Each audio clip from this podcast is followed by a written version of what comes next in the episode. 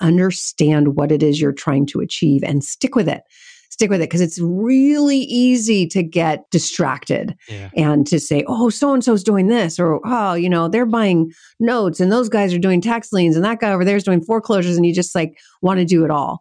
And that's where you get in trouble. So come up with your strategy, get really good at it before you look at anything else. yeah.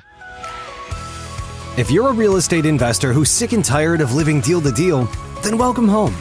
Hear from everyday real estate investors just like you and discover how they've completely transformed their business by taking a profit first approach. This is the Profit First for REI podcast, where we believe revenue is vanity, profit is sanity. It's time to start making profit a habit in your business.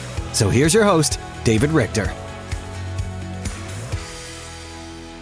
Today we have Kathy Fettke of the realwealth.com and Real Wealth Network. I'm super excited to have her on today. She gives great information. If you're looking to go from the wholesale flip side to the passive side, she is a great resource.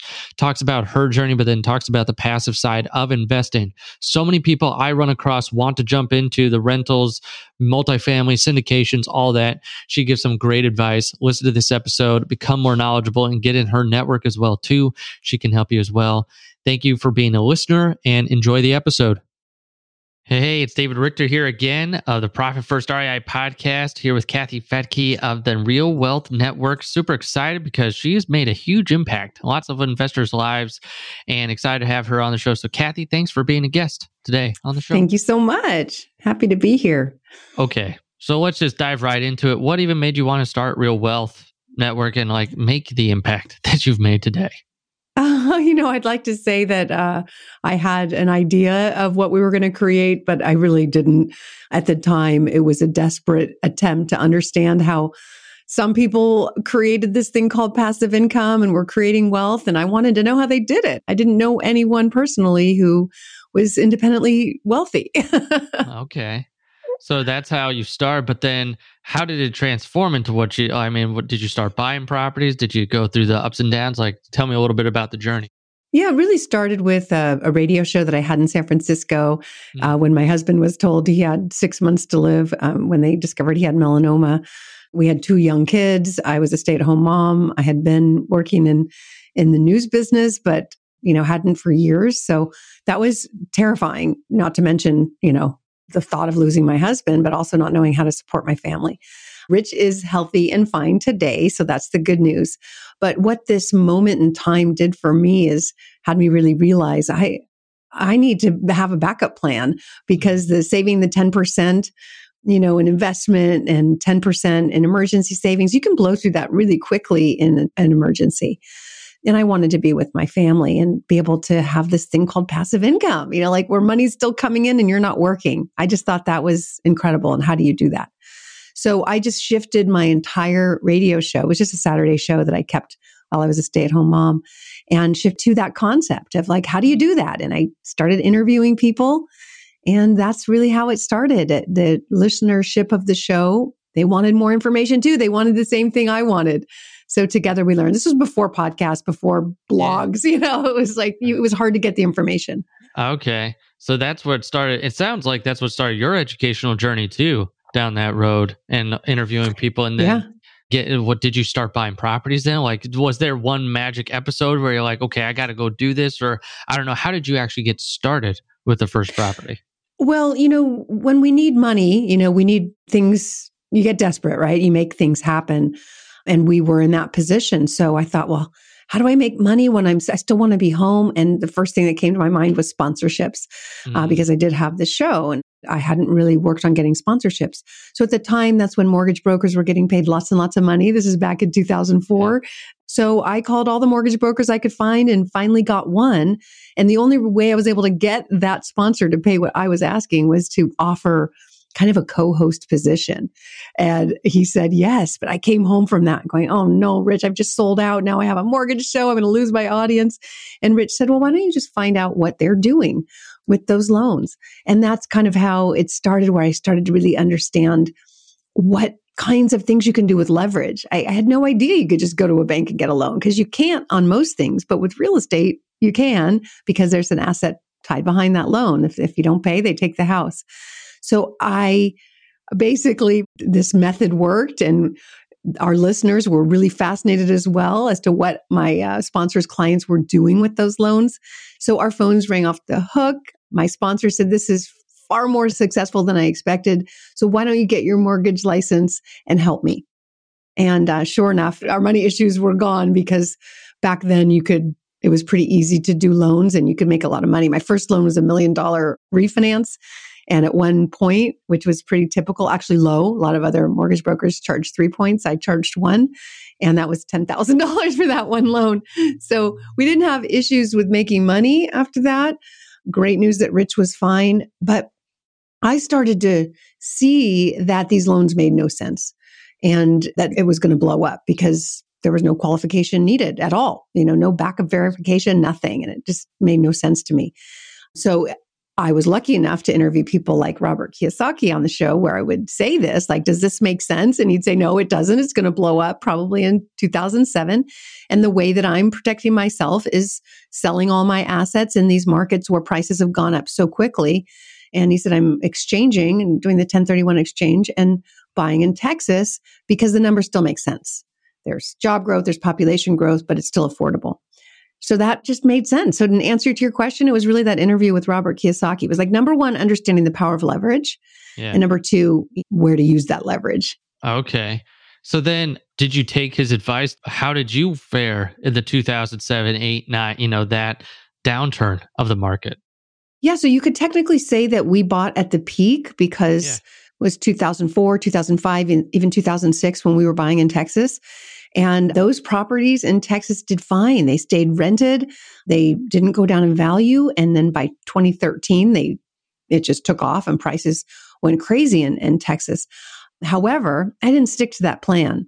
And this is something I have learned and I teach now is stay in your lane. you know, don't mm-hmm. do something that is new to you or new to someone else uh, without really researching it. Um, so if I just stuck with what, you know, I had learned from Kiyosaki, which I could see, we would have really gotten through that recession with no problem. But instead, I kept a house, a couple of houses in California because I just thought, well, California, you know, always does well and then bought three houses in Boise where there wasn't really a lot of job diversification at the time. There were like two major employers and only one by the time the recession hit. We bought um, new construction in Tennessee.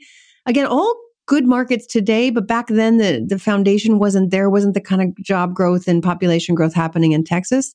You know, the problem in Tennessee is that we got construction loans that ballooned. And by 2009, balloon means basically you got to pay it. Like once the house is built, you've got to find a way to pay off that loan. And usually that means you get another loan. Well, by 2009, you couldn't. Banks had failed, but also we were limited to 10 loans, whereas before that it was unlimited and we had more than 10 homes. So it was like uh, we had to give those properties back to the bank because we didn't have a way to pay that balloon payment. Okay. So would you say that's one of the biggest lessons you've learned along the way? Stay in your lane, get, you know, like really dig into what you're good at. I guess, is there any other ones that you've learned that on your real estate journey that are either bigger than that or hold water to that one? I've learned far too many lessons. Okay. you know, I'm too trusting. And okay. so it really does come back to what that main one is study, learn, know your stuff. And then you, you just can't really get ripped off. It's, it's hard to fail when you know your stuff. So it is easy to fail when you don't, because that's when you trust people who you think do know. So that's kind of the issue that I had in some of the deals that I did later is again, venturing out into multifamily before really understanding it, uh, venturing into development before really understanding it. And that's so typical. Like even a family member of mine during that time bought the house next door thinking, oh, we'll just flip it. And turns out there's a lot more to it than just like, oh, I'll fix it up and sell it for a profit. Right. So a lot of us do that. And that's kind of the entrepreneurial American spirit is jump in and figure it out. But I got to tell you, it'll be a lot easier to not dive in the deep end to learn how to swim first. yeah. Yeah. No kidding. So looks like early on you learned the make money skill because on this podcast profit first making sure that you actually have a profit at the end of the day and you're keeping money sounds like you learned how to make it up front like through the mortgage industry and then you started buying the houses like you started on your passive income journey did you ever learn throughout that journey the keep money skill of like, okay, I'm going to work my butt off to get the deals in the door, but like I need to make sure that the money's actually being put to good use and I'm keeping some of it as well too. Like, did you ever have that along your journey?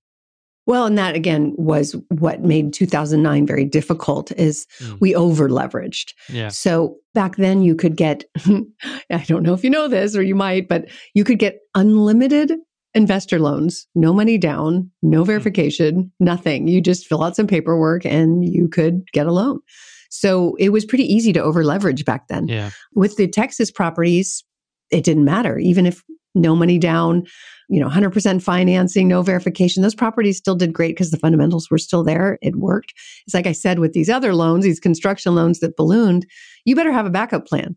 So I'm very cautious about short term loans, adjustable loans. That's another thing that happened a lot back then is sure you could get a loan but it would adjust to a bigger payment and most people were just qualifying and expecting that lower payment forever and all of a sudden when it adjusted ah that's what we're seeing today in commercial real estate so i very much stayed out of the mess that's happening today in commercial real estate because I'd already been through that. I already know what it's like to have an adjustable rate that shifts on you or a loan that's due that you can't pay, which a lot of people are experiencing today.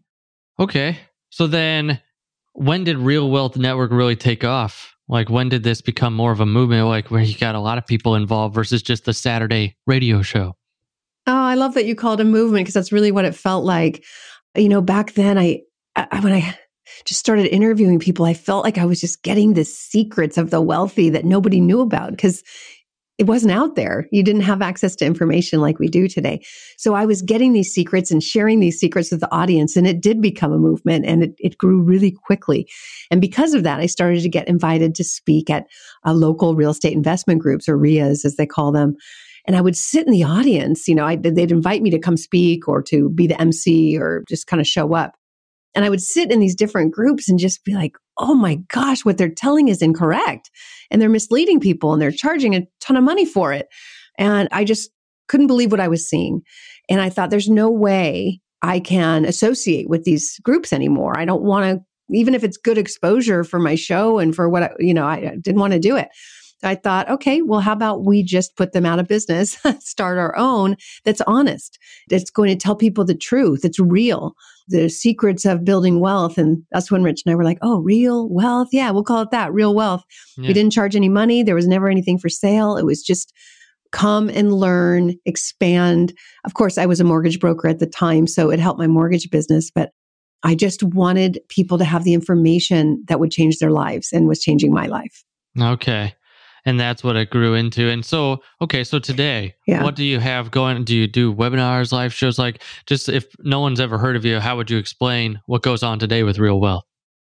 Yeah, today we have the same model. We give free education. There's no fee to sign up and be a member. We give a lot of data information, try to help people understand where we are in the market, what's going on with the economy, what's a good opportunity today to help people understand investing so they know how to make decisions. If somebody says, is it a good time to invest or where should I invest? You're not ready. Like you should know. And so we want to provide that information so you have enough knowledge that you don't have to ask those questions. You just know what your next move is going to be. And so tons of free resources, free webinars, over 500 on our website. We do fresh ones every Thursday at noon Pacific.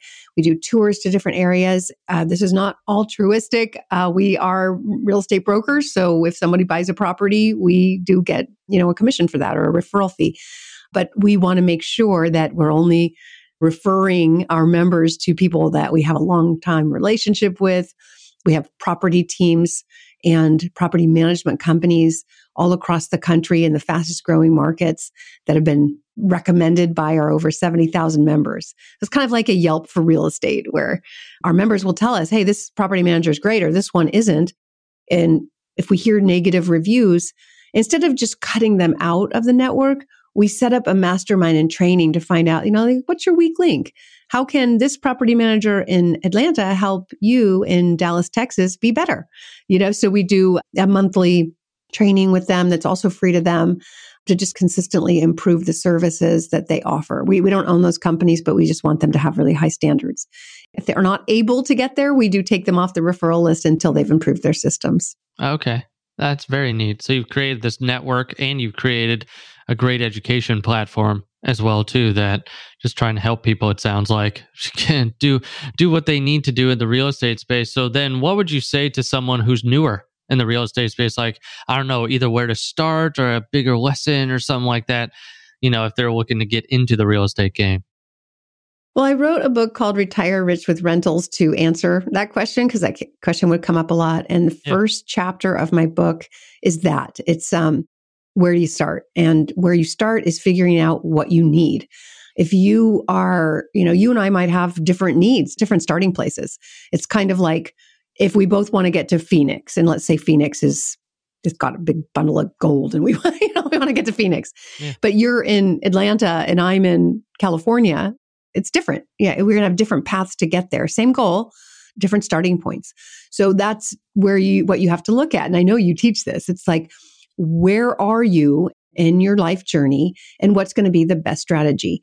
If you have a really high paying job, let's say you're a doctor, a dentist, and in my case, a lot of tech workers around where I live and people in the entertainment industry, they make good money, but they have no free time.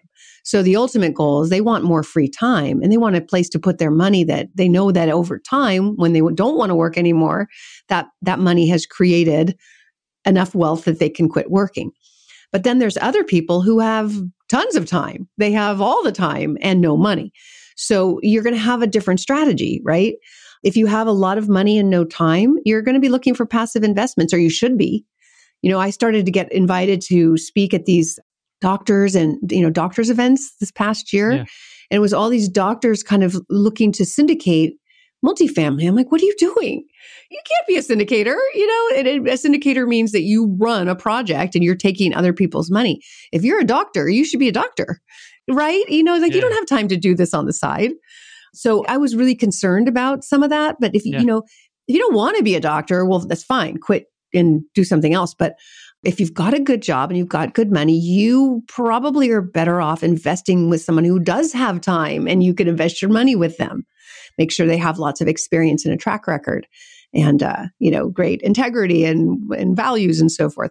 Again, if you have lots of time, no job and no, no money, you're going to have to kind of scramble like I did.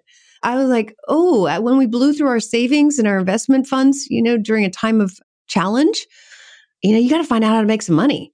And then you're not you're not in a position to invest. That's important to understand. You know, investing comes later. You got to make money now. So the way that I knew how to do that was sponsorships. So you just have to figure out how much what's the best way to make money. And that might be if your job of choice is to be in real estate, maybe you'll be an active real estate investor, not passive. So active real estate investments would include flipping, you know, flipping houses, wholesaling houses, subject to these are the types of things that become a job for you, but they create income, but it's not investing. It's not investing. So really understanding the difference is important. Would you give the same advice to someone who's in real estate, but they're wholesaling or flipping or doing more of the active side? You know, it's like they already have a taste for real estate, but should they be the flipper and hire out the passive invested side, or should they go and dive into it themselves? Like, what's your opinion on someone that's already kind of in that realm? Oh my gosh, that's such a great question.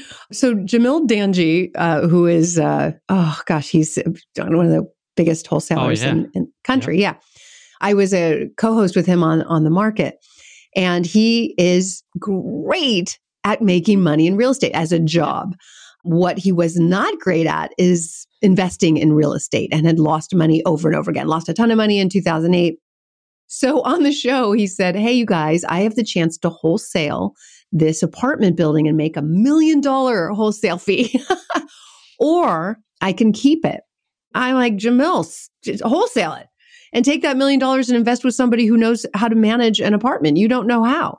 And he goes, Yeah, but I'm getting a good deal. I think I'm just going to do it. Well, he ended up losing a million. Oh. so, so in, uh, you know, it's just like, yeah, to, in answer to your question, it's the same thing. Just because it's real estate doesn't mean you know it or understand yeah. it. What he knows is wholesaling. I don't know how to wholesale. You know, if I tried to wholesale, I would not do well maybe on the first one. Maybe I would. I don't know, but I'd have to study it really carefully. But um, you know, uh, there's so many different ways to make money in real estate. First is understanding is it active? Is it passive? Okay. Yeah. Got to know the difference between those. And then, you know, in this case of active, where he's wholesaling, he, he didn't know really how to value a building for hold, you know, and then what the asset management processes of that. Right. So he re- and I said, if you're going to do this, please get a partner who knows. Anyway, uh, you know, I can only talk about it here because he talked about it on the show, and yeah. it's already public knowledge. And he'll admit that he made his mistake there, which many of us have. I got, like I said, I syndicated an apartment building without having done it on my own first, and even though my partner was experienced, it turns out he was kind of a shyster. Yeah. And it was really challenging. I had to boot him out. There was got legal involved. He lied and the, you know, a bunch of things. And that's no fun. So, you know, you're like I said, you can jump in the deep end. You'll probably survive. You might not. But your life would be a lot easier if you just started in the shallow end, right. you know, and learn how to swim. Yeah. I hear that a lot, you know, from people that are in the real estate space. They just think, "Oh, I'm doing wholesale, and I, I'm just going to buy some flips on the or rentals on the side." And it's like, hey, it's a whole nother ball game there, you know, of like yeah. being able to jump into that. I like that answers because I feel like this whole theme of this episode is stay in your lane. you know, like if you, yeah, whatever you're doing. So I think that. Well, and I and I will urge everyone to yeah. learn and understand investment. Yeah. Because I know too many flippers who have gotten closer to my age and I'm I'm older. I've been doing this for 30 years. So, you know, you'll you'll get old someday. Trust me, it happens whether you like it or not. Right. And you don't want to be that person who says, "Darn it, I wish I'd kept some of these properties, you know. Mm. Now what? Do you want to flip houses till you're 90?" You know, so you got to really determine, yeah, you can make a lot of money flipping, wholesaling, all, all that. But then what? What are you doing with that money? And there are many ways to invest it. Just make sure you do, you know, at least 10%. Follow the rules. It's a, job versus investing, and you should be hmm. doing both. Well, that's good. That's good stuff. And that's where it's like you've created this whole community of, you know, this real wealth network to be able to, well, it sounds like you've got a ton of resources and knowledge if they wanted to learn, you know, and go down the rabbit hole of the passive side. Cause that's really what you focus on is the passive side. Yeah, you know, and only because I had to. Listen, if I lived in anywhere but where I live, I, I live in California, yeah. uh, I would be active. I think yeah. it would be fun. But, you know, Rich and I, uh, we, we tried enough times here buying million dollar fixers and it's like, it's hard. It's hard in a high priced market. So once I learned again from Kiyosaki that Dallas had, you know, the, the most important things to look for job growth, population growth, and affordability it was like, okay, that makes sense. California has the job growth and population growth, not so much right now, but did. But that affordability piece, that third piece of it wasn't there. Right. So to be able to fly to Dallas and at that time buy $140,000 brand new homes in A class neighborhoods that rented for more than 1% of that purchase price. So $140,000 purchase, they rent for 1500. It was like no brainer. Yeah you know, just made sense and brand new. So I could own it from afar, not worry too much about it. So it was really out of necessity. And then when I started talking about that on the Real Wealth show, our phones blew up again.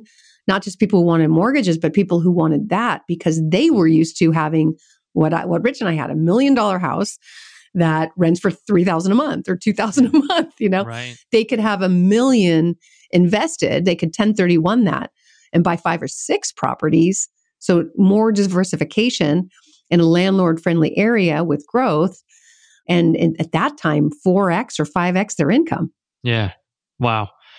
That's the power of it. And that's the power of that knowledge, knowing that's even out there and then having someone to guide you down that path. Speaking of guiding, how do you they get in touch with you? This has been an awesome episode. So how do they become part of that network, that community? Thank you. It's really easy. You just go to realwealth.com realwealth.com. You sign up for free and uh, you can have a discussion with one of our investment counselors. That's also free. Again, we make our money if you buy and it comes from the broker, the, it's broker to broker fee. It's not marked up. I know other groups like this who mark up the properties by 10 grand. I won't mention names. We don't do that. We just share this little piece of the 3%, you know, yeah. commission. And, uh, but we do enough volume that everybody's happy. We could pay our, our uh, you know, employees. So, you know, it's, you can have that conversation to help understand what it is you're looking for, what areas there's kind of linear markets where they're more cash flow, less growth. And then there's growth markets where there's more chance of appreciation, but less cash flow right now. And yeah. depending on where you are in life, one of those markets can be better for you. Yeah. Or a mix of both. So we'll, we'll help you go through that. So realwealth.com, you can hear the Real Wealth Show podcast. And then, of course, I'm on um, Bigger Pockets on the Market podcast. Awesome. So realwealth.com, that's where you can get a part of that community. And then sounds like have a consultation call too with investment advisor of like, okay, here's the different opportunities there yeah. if they want to go down that road too, which is great. It's great to have education, but it's also great to take action too once you have that knowledge. So I like that you give them an outlet for that as well too. So this has been really awesome. Is there anything else you want to leave them with before we wrap up? Well, you know, I got the chance to interview you, and I think what you're doing is so great too, just um, helping people really understand their strategy and how to scale properly, how to really understand what is the outcome. So I can't emphasize that enough. Understand what it is you're trying to achieve and stick with it stick with it because it's really easy to get distracted yeah. and to say, oh, so and so's doing this, or oh, you know, they're buying notes and those guys are doing tax liens and that guy over there is doing foreclosures. And you just like want to do it all. And that's where you get in trouble. So come up with your strategy, get really good at it before you look at anything else. yeah. That's really good. If you're listening to this and you need someone like that in your life to make sure they're pointing you in the right direction from the financial standpoint, you could head over to simplecfo.com, grab one of our fractional CFOs because if you like making money, you need to keep it too need someone there that understands that side that can help you, especially if you're thinking about jumping from wholesaling, flipping to rentals. It's like, okay, what are the numbers before you get into that? I don't want you losing a million dollars like Jamil. So it's like making sure you know what's going on before you jump into it, scaling profitably, like she said. This is great stuff. Thank you, Kathy, for being a great guest today on the show. And remember, if you are listening to this, make profit a habit in your business. And Kathy, thank you once again. Thank you. This episode of the Profit First for REI podcast is over, but there are plenty more where that came from. Are you ready to learn how David and his team can help implement the Profit First system in your business? Schedule a discovery call at simplecfo.com right now. We'll see you next time on the Profit First for REI podcast with David Richter.